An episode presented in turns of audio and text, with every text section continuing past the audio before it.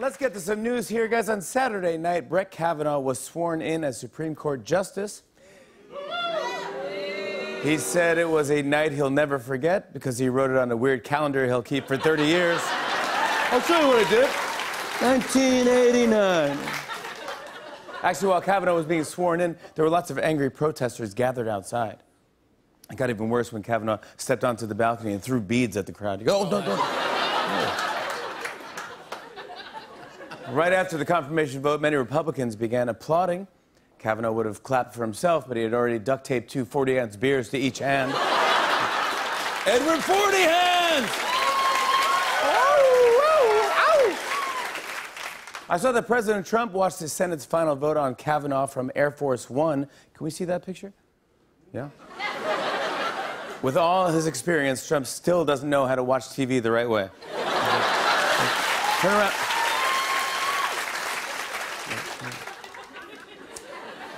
Actually, after Kavanaugh's confirmation, Trump called into Fox News to brag about it. In fact, he called a lot of shows. Check this out. This is a really big win for me. A huge win. I mean, absolutely huge.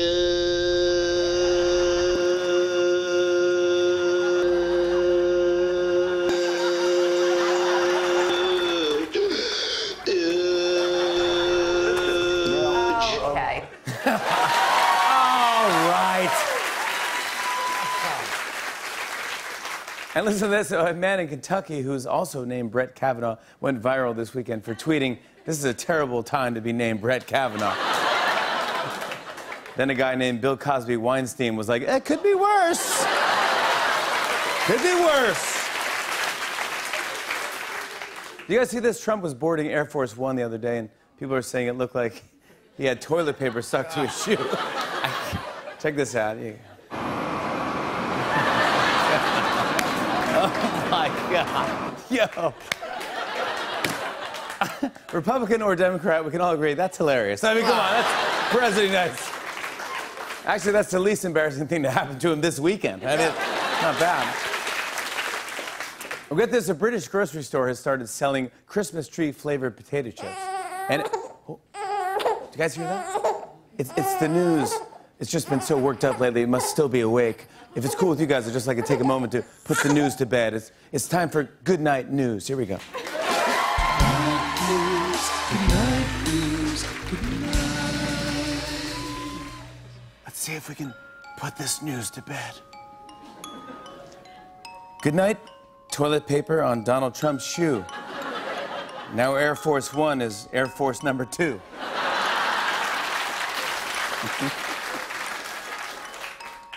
Good night, Brett Kavanaugh. Your confirmation is clear. You thank the whole Senate, then shotgun a beer. Good night, Facebook, hacking millions of members. It won't happen again, at least not till November. Good night, Citi Field, where fans saw BTS. They're a group with some hits, unlike the Mets.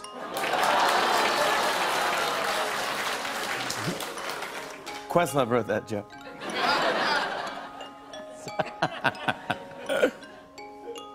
Good night, Forbes' list of America's richest, or as Jeff Bezos put it, it's me again, biatches.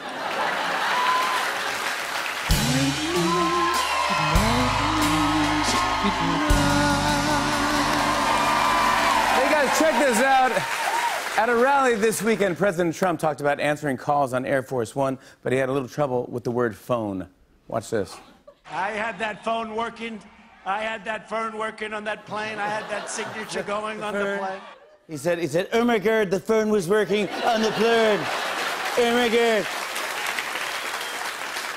And finally, here's a local story. I read about a 107 year old barber here in New York who's still cutting hair. If you want to set up an appointment, if you want to set up an appointment, you better hurry. Uh, we have a great show tonight. Give it up for The